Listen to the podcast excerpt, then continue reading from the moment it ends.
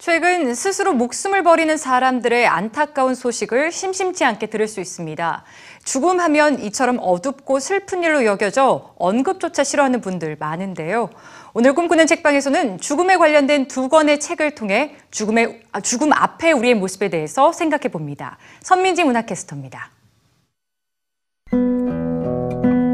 온라인상에서 다양한 죽음을 소재로 한 이야기로 인기를 끌고 있는 웹툰 죽음에 관하여 지면 그대로 옮겨온 웹툰에 미공개 에피소드가 담겨 한 권의 책으로 나왔습니다. 사랑이나 우정처럼 밝은 소재가 아닌 다소 무거운 주제를 이야기하지만 친근한 만화와 죽음을 정의하는 간결한 문체가 독자의 마음을 끌어당깁니다.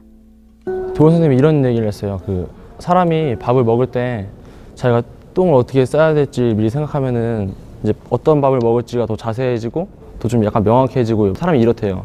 그걸 좀 비슷하게 저도 약간 죽음을 알고 삶을 살면 좀 더 더 값지게 살고 좀 더 준비를 할 수 있지 않을까 이렇게 이런 생각을 저도 하거든요.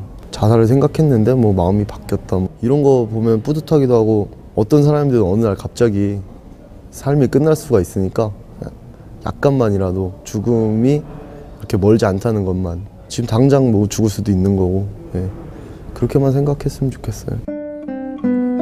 가볍게 읽는 만화지만 결코 가볍지 않은 메시지가 삶에 지친 사람들에게 용기를 줍니다. 태어나서 죽음을 맞는 모든 생명체 가운데 이렇게 죽음을 특별하게 여기는 것은 인간만의 특징인데요. 이번에는 죽음에 대한 좀 더 심오한 강의를 들려드립니다. So I'm going to try to convince you that, you know, there is no soul, immortality would not be a good thing, fear of death isn't actually an appropriate uh, response to death, suicide under certain circumstances might be rationally, morally justified. As I say, the common picture is pretty much mistaken from start to end.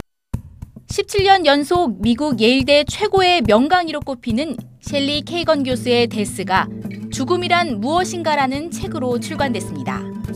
하버드 대학교의 정의, 행복 강의와 함께 아이비리그 3대 명강으로 불리는 이 강의는 고대부터 현대까지 방대한 철학사를 통해 죽음의 의미를 추적합니다. 삶이 끝난 후에도 삶은 계속되는가? 영혼은 존재하는가? 죽음은 나쁜 것인가? 일생을 살며 누구나 한 번쯤은 이런 질문들을 떠올려 보는데요. 셸리 케이건 교수는 우리가 심리적으로나 종교적으로 해석했던 죽음이 아니라 철저하게 논리와 이성의 측면에서 죽음에 대한 명쾌한 답을 제시합니다. 사고로 목숨을 잃거나 스스로 목숨을 버리는 사람들. 자주 접하는 죽음에 너무 무뎌진 우리들. 죽음을 이야기하지만 결국 삶을 말하는 두 권의 책에서 우리네 인생의 가치를 발견합니다. 꿈꾸는 책방 선민지입니다.